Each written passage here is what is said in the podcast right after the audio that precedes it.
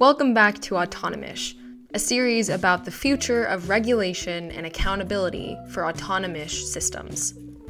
In the spirit of accountability and, moreover, transparency, I have a confession to make.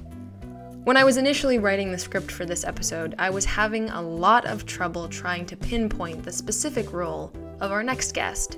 She is a student, she is a researcher, but she is also much more than that at the same time. Last time we talked about the need for people who not only deeply understand both the technical and social policy angles of artificial intelligence, but can also connect them and communicate this connection to others. Our next guest, Blakely Hoffman, is one of those people. She is a graduate student studying within the MIT Media Lab, but even before that, Blakely conducted research in the fields of human robot interaction, multi agent systems, and theory at the University of South Carolina, and founded the university's first Women in Computing organization. At the Media Lab, she belongs to the Scalable Cooperation Group, dedicated to reimagining human cooperation in the age of social media and artificial intelligence. In particular, she studies the biases of machine learning algorithms and builds tools for researchers to study the behavior of AI systems in general. Blakely is a researcher taking a step back, someone who looks at the social and ethical implications of artificial intelligence and of the other technological innovations proliferating in the public eye. We know that the advancement of technology, more often than not, moves at a faster pace than our ability to legislate or regulate it.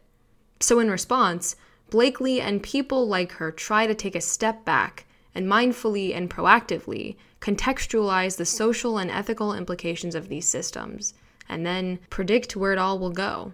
And based on those predictions, people like Blakely attempt to address those issues before they arise, to both inform policy and social planning. oh gosh. So, you are a graduate student in the Media Lab and specifically in this scalable cooperation group. Um, so I was wondering if you could speak a little bit more about what that group is and what you kind of do within it as a researcher. Yeah, so scalable cooperation um, is a group that has a lot of interests, but all of the interests kind of intersect with this theme of AI in society. And so um, one of our hallmark research um, projects was the Moral Machine. And so the Moral Machine is basically a series of trolley problem vignettes where the user um, on the platform can kind of decide in this situation, what do you think the self driving car should do? And those situations um, can vary a lot. So, like, what do you think the self should the self driving car continue forward? Should it swerve? Um, if there are pedestrians that could possibly get injured, what if pedestrians are jaywalking? Um, and so that project was really trying to understand, you know, what are, you know, what is society's perception of, of AI and like what is its perception of like the accountability and responsibility of AI? Since then, we've also kind of branched into other projects. So we have a student, Morgan, in our group who is working on uh, what we call the future of work. So we know that artificial intelligence and automation is something that comes up in economics discussions all the time. So people are always worried that their job is going to get automated or that the computers are going to take their jobs. Um, and so he really works on figuring out like when those fears are valid, um, when they might not be, and you know, okay, let's assume like automation is coming. How do we really help people who will be affected by that move into um, new areas of, of work. And so that's kind of, you know, wondering about the, the effects of AI, um, you know, on society and, and, and labor economics. Um, the work that I do, and it's kind of like the third arm of the group, is, is twofold. Um, one, it's to uncover the behavior of artificial intelligence systems. So we talk a lot about bias in machine learning, bias in artificial intelligence, and uh, we kind of claim that bias is one type of behavior that artificial intelligence can exhibit, but there are probably other types of behaviors that you know current AI and future AI will, will exhibit as well. And, and we kind of ask questions about how do we study those? We study behavior in humans, we, we study behavior in animals. Um, So when, you know, more sophisticated AI comes onto the scene, how do we study those behaviors? Um, and of course, bias really falls falls under that umbrella. And we build tools. Um, so, uh, say a researcher wants to understand computer vision algorithms.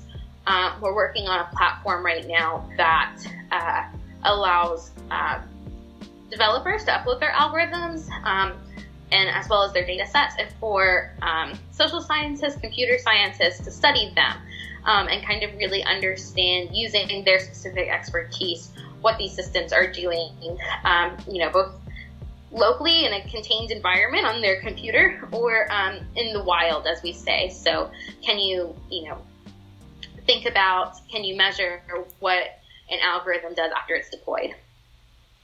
So, how would you define artificial intelligence? Because the the taxonomy of the term is pretty vague, or it can be. Um, so, what kind of definition would you attribute to it? Yeah, so when I first encountered this question, it reminded me a lot of a discussion I had um, during my undergraduate days when I was working with um, two robotics professors at, at my undergraduate institution. And one of the first discussions you have when you enter the field of robotics is, is like, what is a robot?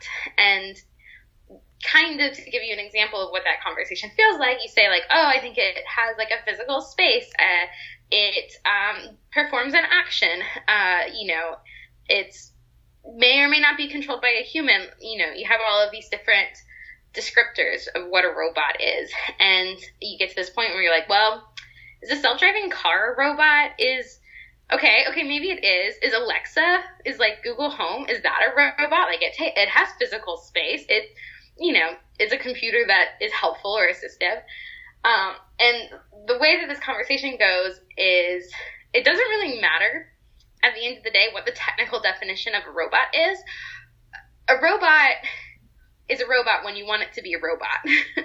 hmm. um, and I feel the same way kind of about artificial intelligence these days. Like, there are all sorts of different technical definitions of like different types of artificial intelligence. But that is very specific to like the computer science and tech community. You also have the public who, you know, thinks HAL from like Odyssey is an artificial intelligence or WALL-E is artificial intelligence. Um, and so I, I kind of, at this point, I don't have a precise definition because I don't think that there is one. I'm kind of subscribing to the belief that artificial intelligence is labeled artificial intelligence when that is a useful label for it. Um, so when we talk about, you know, uh, prediction algorithms or decision making algorithms, even if there is a human in the loop, it seems like it's still helpful to call that artificial intelligence. It's helpful to call, you know, a self driving car AI. It's helpful to call our favorite animated characters AI.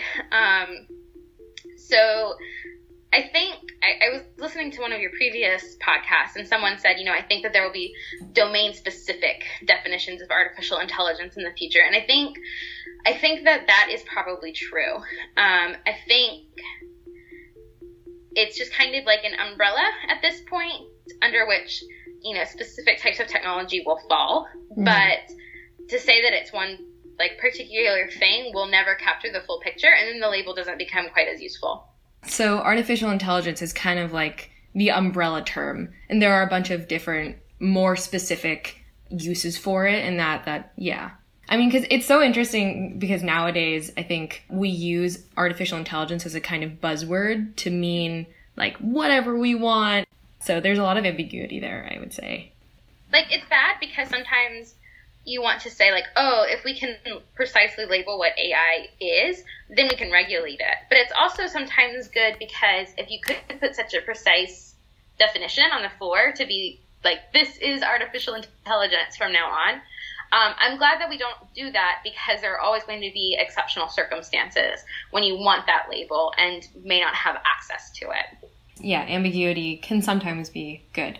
So, how did you personally find an interest in this subject in like artificial intelligence and its governance. And how did you get involved with this this new course that uh, Professor Zittrain and Ito are piloting? At least for me, my my kind of personal journey to this space, I was a math and computer science undergraduate. Um, I went to the University of South Carolina, and ever since I entered my program, I was keenly aware of the field's lack of diversity. I was in like my freshman and sophomore classes, I was often like the only woman in the room or like one of a few, and you always like made eye contact because you're like, ah, you're here too, cool.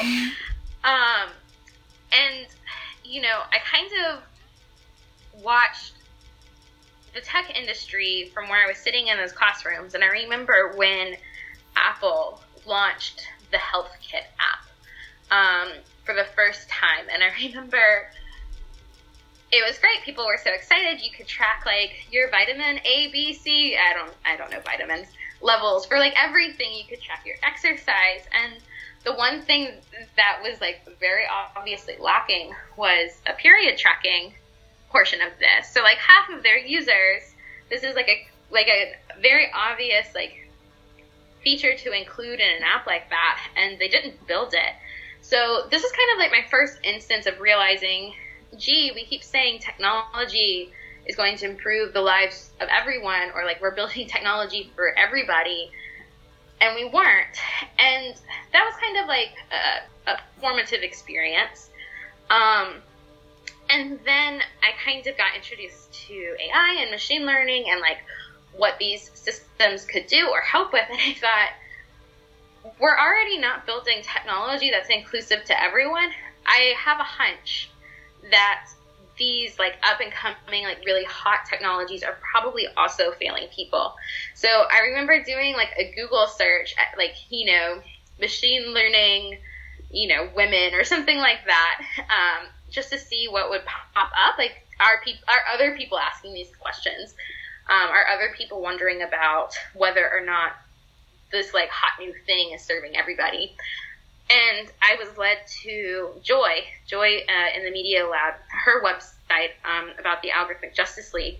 And sure enough, people were saying, like, hey, we see this coming.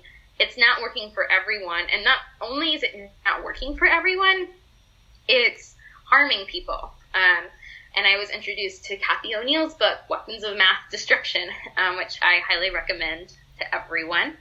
Um, and that kind of started me on this path. It was it was always from a place of uh, I know that my field and my you know the my my peers already struggle with this issue of not necessarily being the most inclusive. Um, I wonder if that in some way is translating to our technology.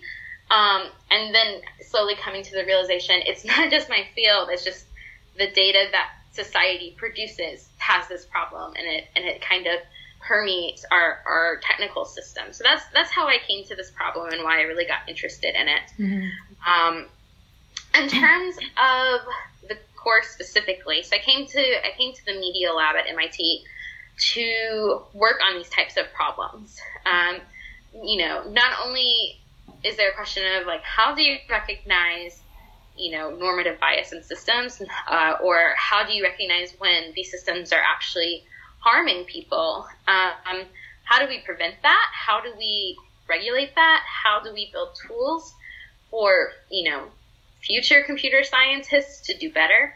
Um, and so that was really kind of like, those were the big questions sitting on me as I, as I entered graduate school. And then, you know, Joi and, and Jonathan, um, I saw that they were offering this course, and I said, I have to, I have to be there.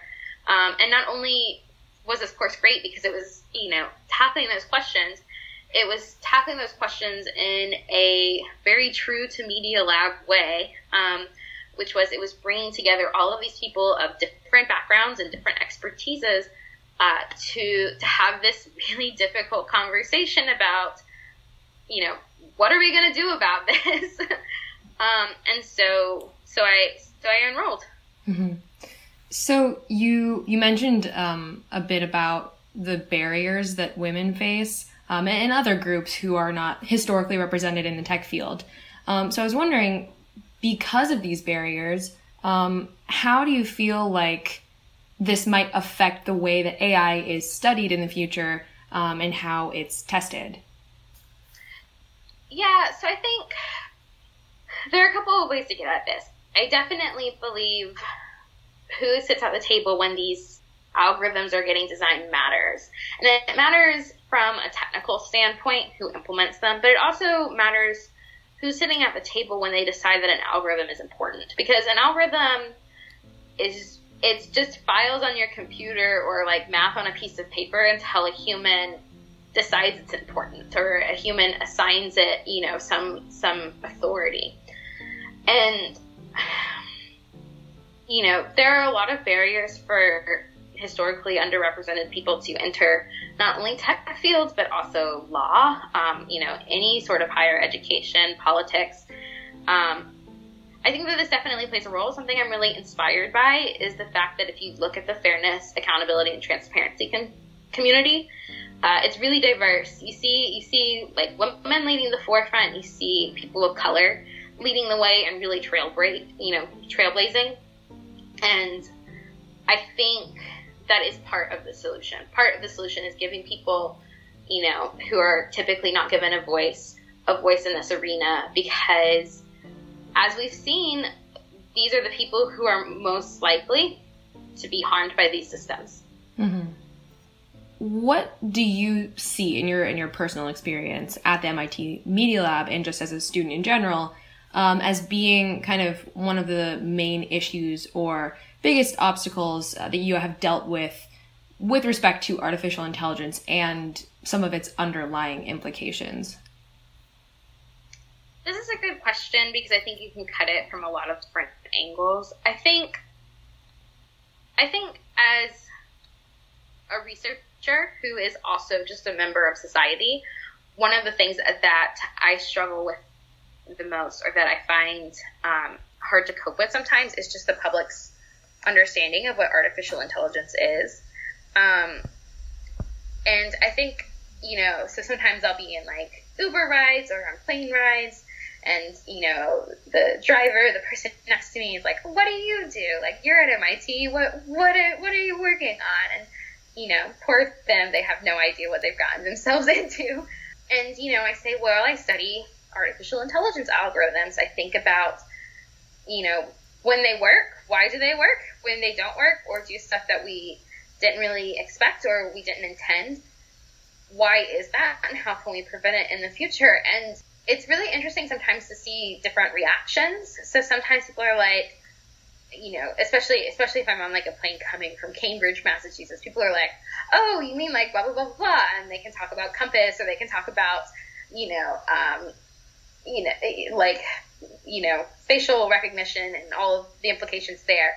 And you're like, yeah, um, that's exactly what I mean. And then two minutes later, and they're like, well, have you seen the Minority Report? And like they automatically make that jump. Um, and you're like, whoa, whoa, whoa, we're we're not quite there yet.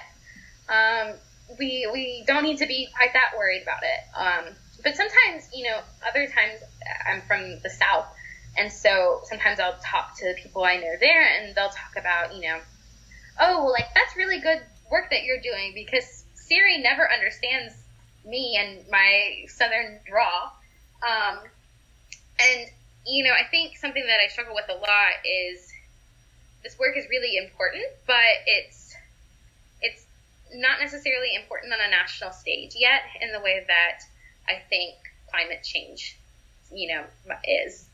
Um, and I think that there are like lots of different perceptions of what what the problems are out there. Like, and I and I don't think that particular people in the tech community who talk about singularity or you know like the AI is coming and we're going to be you know uh, uh, slaves to AI. I don't think that they're necessarily helping um, because it's these issues are really complex. Like when you talk about COMPAS or like you know recidivism risk algorithms, you're you're not really having a conversation about the algorithm. You kind of are, but what you're really having a conversation about is like institutional, you know, racism and like the history of our country and how it could come, you know, to be this way and like how did the data get to be the way that it is and then the data gets fed into the algorithm and then the out then you reach kind of the algorithm point and I just feel like in general the public is quite ill prepared to have those kinds of conversations just because there's not a lot of good information out there and there's a lot of conflicting information and there's a lot of fear mongering. So so I think that's something that is really hard to cope with because as a researcher you always want to very much uh, clarify the limitations of your research and say, you, you never want to say like, hey, I found that this system was biased, and then someone to go and say, hey, the system is biased and also doing X, Y, and Z bad thing that you that you never said. So I think I think that's a really challenging problem. It's just dealing with public perception, making sure that the public is informed and educated about it, and then being able to discuss your research in the context of kind of the truth of the situation. Yeah. Um, so, in this uh, hypothetical AI regulatory agency, what kind of insights do you feel like uh, you might offer? Or, I guess, in other words, why do you feel like students or, or researchers should have a seat at this table? Um, I think it's very clear why researchers should have a seat at the table. So, something that worries me, that keeps me up at night, is sometimes I'll go online and, uh, you know, you'll see those articles like coffee will make you live longer if you drink 1.7 cups a day, you know, like stuff like that. Or uh, research shows dark chocolate is, you know, in the long term helps you lose weight. You, you know, you see stuff like that. And the problem there is that some research scientist somewhere did a study, um, found something interesting, and then the research got relabeled as something that's kind of sexy or like um, catchy or like outrageous. Once those things get out there, it's really hard to say like, ah, no, this is actually how the study works. It was only on these people. It was only at this point in time, and this other thing was happening that could have affected it. So it, it's you know, but then but then people will get the side like, hmm, dark chocolate, like it'll make me lose weight, and you know, if you're talking about a regulatory agency, I think you really need researchers on that board to very clearly articulate like what is and isn't an issue. So like again, like this issue of singularity or uh, you know this idea that AI could turn into our, our overlords or something like that. I don't want a regulatory commission working on that right now because that is not technologically feasible now or for the foreseeable future. And I don't want something, one of, you know, some of my research to get rebranded that way. I don't want a fellow researcher's research to get rebranded that way. And I think it's really important to have people who understand these systems, understand why they're bad when they're bad, why they're good when they're good, um, to inform, you know, politicians, to inform the public. Um, you know, as a student, I think, I think that they're students, students offer a lot of, I think students, especially student researchers, can offer many of the same things. Students are fresh off of their, you know, education, ideally they are, you know, interning in industry and can kind of see problems firsthand, but also see where, you know, industry kind of meets academia. They, they sit in that like kind of sweet spot, um, to kind of branch what the academics are worried about, what, you know, the software engineers, um, are worried about. And I think that they can offer that insight on top of the fact that it's always good to have fresh voices. Um, like, you know, something I said earlier is, we see women really trailblazing in this fairness, accountability, and transparency community. And that's because the culture somewhat in tech has has shifted and is a bit more inclusive than it was even when I started, you know, five, six years ago. And and students really represent that. Young students, they, they kind of represent, you know, the culture of that society is like moving towards. And I think that's important to have. Not to mention just energy you know, and and ability to an ability to commit to these these problems in ways that sometimes you know uh, parents or, or full time, um, you know, people who work all the time might have. Not to say that students don't do those things, um, they do, uh, but just like on average, uh, I think you I think you see this in in um, like especially in like political campaigns or things like that. Um, but like not to mention, I think so. Something I hate is when you bring up issues of diversity and people are like, but diversity of thought, diversity of background, and and they they kind of weaponize that phrase. Like yes, you always want diversity of thought, you always want diversity of experiences because uh, that helps you better anticipate potential different cases, potential you know decision trees that are coming your way, and I think that for a committee like the one that you're proposing, you want all of these people. You want researchers, you want computer scientists, you want social scientists who understand you know, how to study people and, and measure the impact of, you know, different forces on, on people. You have politicians and ethicists and all of these types of things. You want public citizens um, on, on this, but, uh, you know, AI really, really touches everyone. And I think, like, if people are really interested and invested in this issue and they, and they kind of realize the potential dangers of um, of artificial intelligence as well as the potential like beneficial factors. Um, you want to have those, you want to have those people. You want to give people who are invested a voice because ultimately politicians, computer scientists, you know, um, ethicists, these are not the only people who are affected by AI. Everybody's affected by AI. So this is the uh, final question, unless you have anything else you might want to add. Um, with respect to this whole fear mongering, you know, I am kind of going to partake in that a little bit here. You know, there are two quotes by um, Marvin Minsky, who founded the MIT Media Lab, that I really love because it highlights these two very polarizing views of artificial intelligence. And, and one is that, you know, as artificial intelligence is popularized, Minsky has said that robots will either be our children or that if we're lucky, they might decide to keep us as pets, which, you know, are two very different ways of looking at this problem or looking at this new digital era. Um, so I'm wondering, you know, what do you think about those two viewpoints and which direction are we headed in? Yeah, okay. So I have I have two different thoughts on this. Um, and so I don't think either answer your question 100%.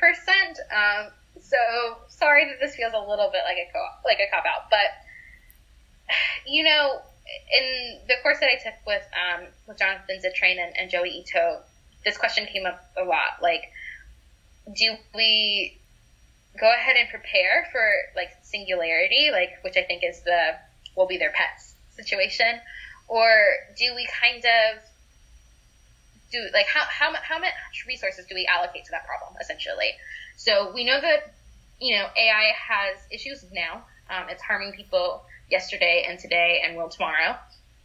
Um, and we know that there is perhaps you, you know an exponentially more dangerous situation coming down the line. You know, should AI gain human levels or more, you know, um, intelligent and could potentially overtake society. And so the question, I think, then becomes uh, how how much resources do you allocate to each of these issues? And based off of that allocation, you kind of have the, the answer of what society thinks. Are they are we going to be pets or are they going to be children? And I tend to side on the camp of we know that real harms are occurring now. Um, this AI thing we know is a marathon. As you said, like we know that this conversation is just like the first iteration of multiple conversations to come. So if it's a marathon, let's focus on the mile that we're on now. Um, and so I tend right now to side a little bit uh, with AI our children because I haven't seen anything that makes me really worry. Like, singularity, gotta worry about it. Could be tomorrow, could be the next day you know, I, I, I'm just not, I'm just not there yet. And I don't think that will be there in my lifetime. Um, I always, I always joke that like, I want the next big AI like feature film, you know, like, uh, like, can we brand it as like Odyssey 2? or something. Um, I really just wanted to be a programmer sitting at their computer, like debugging, because I think if people understood the process of building these things and like just understood that it's a lot of writing code and then like yelling at your computer and then realizing that you, the human, missed the semicolon. Like if, if people understood um, kind of what the process looked like, I, I think that they would be a little less worried about about uh, singularity. Um, so so like if I'm gonna subscribe to the question, I think we're still we're still at AI is our children. They're still toddlers. We're still teaching them things, um, and I, I'm sure that they will grow up, but I don't know how quick that will be. Part of me though is like I've heard this this discussion happen so many times, like this metaphor of will they be our children? Will we be the pets? Um, will they take over us? You, you hear lots of, you know, I've used the word overlords that kind of a thing. Um, you you hear that a lot, and something that I'm very careful about is is usage of metaphor, um, because I think I think when we find these metaphors that work really really well, um, they are useful until they're not. And what I mean by that is it's really easy to think like these are our two options because this is the, the predominant metaphor, and this is what gets discussed. Um, we have this discussion in our group, like you see lots of uh, researchers out there and companies, like I think Twitter announced recently that they're going to be using um, what they call kind of like health statistics to measure um, community and like polarization, and that kind of a thing on, on their platform. And there's lots of good work going into that and thinking about like, okay, maybe this technology problem, maybe we can model it the same way that, you know, maybe we can model this technology problem as a public health problem. Um, and like that is a really useful metaphor, you know, especially if you're talking about building indicators or if you're talking about, you know, pandemics and spread through networks and that kind of thing. That's very helpful. Or earlier I mentioned this kind of like behavioral science metaphor that we're using to understand AI.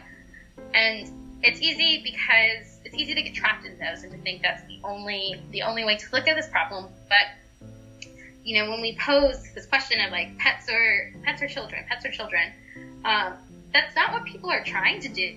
People are trying to build assistants. They're trying to build secretaries. They're trying to build you know, butlers or, or pilots, you know, that kind of a thing. And I think that a good thing to think about is okay, if, if, if we don't have the options of them being pets, we don't have the options of them being children, what do we aspire for them to be? Um, and I haven't come up with a good answer for this yet, but I think people are, are working on it and thinking about it, and that's that's quite that gives me a lot of hope. For Blakely, the dichotomy between these two quotes is not that simple. It's not just pets or children, or in other words, it's not just whether or not people control machines or if machines control people, but it's thinking more broadly about how we want machines to be. After thinking about this idea, it reminded me of history. That historically, although different societies could have had access to the same technologies, they used them in completely different ways. The classic example of China's ancient fireworks being adapted in the West as gunpowder. And so, just because we have these new technological capabilities, it does not at all define or circumscribe how they will be used in our society. And they have tremendous power. So the question then becomes who will be watching out for the social and ethical implications of these tools and how they're used? Tune in next time to find out.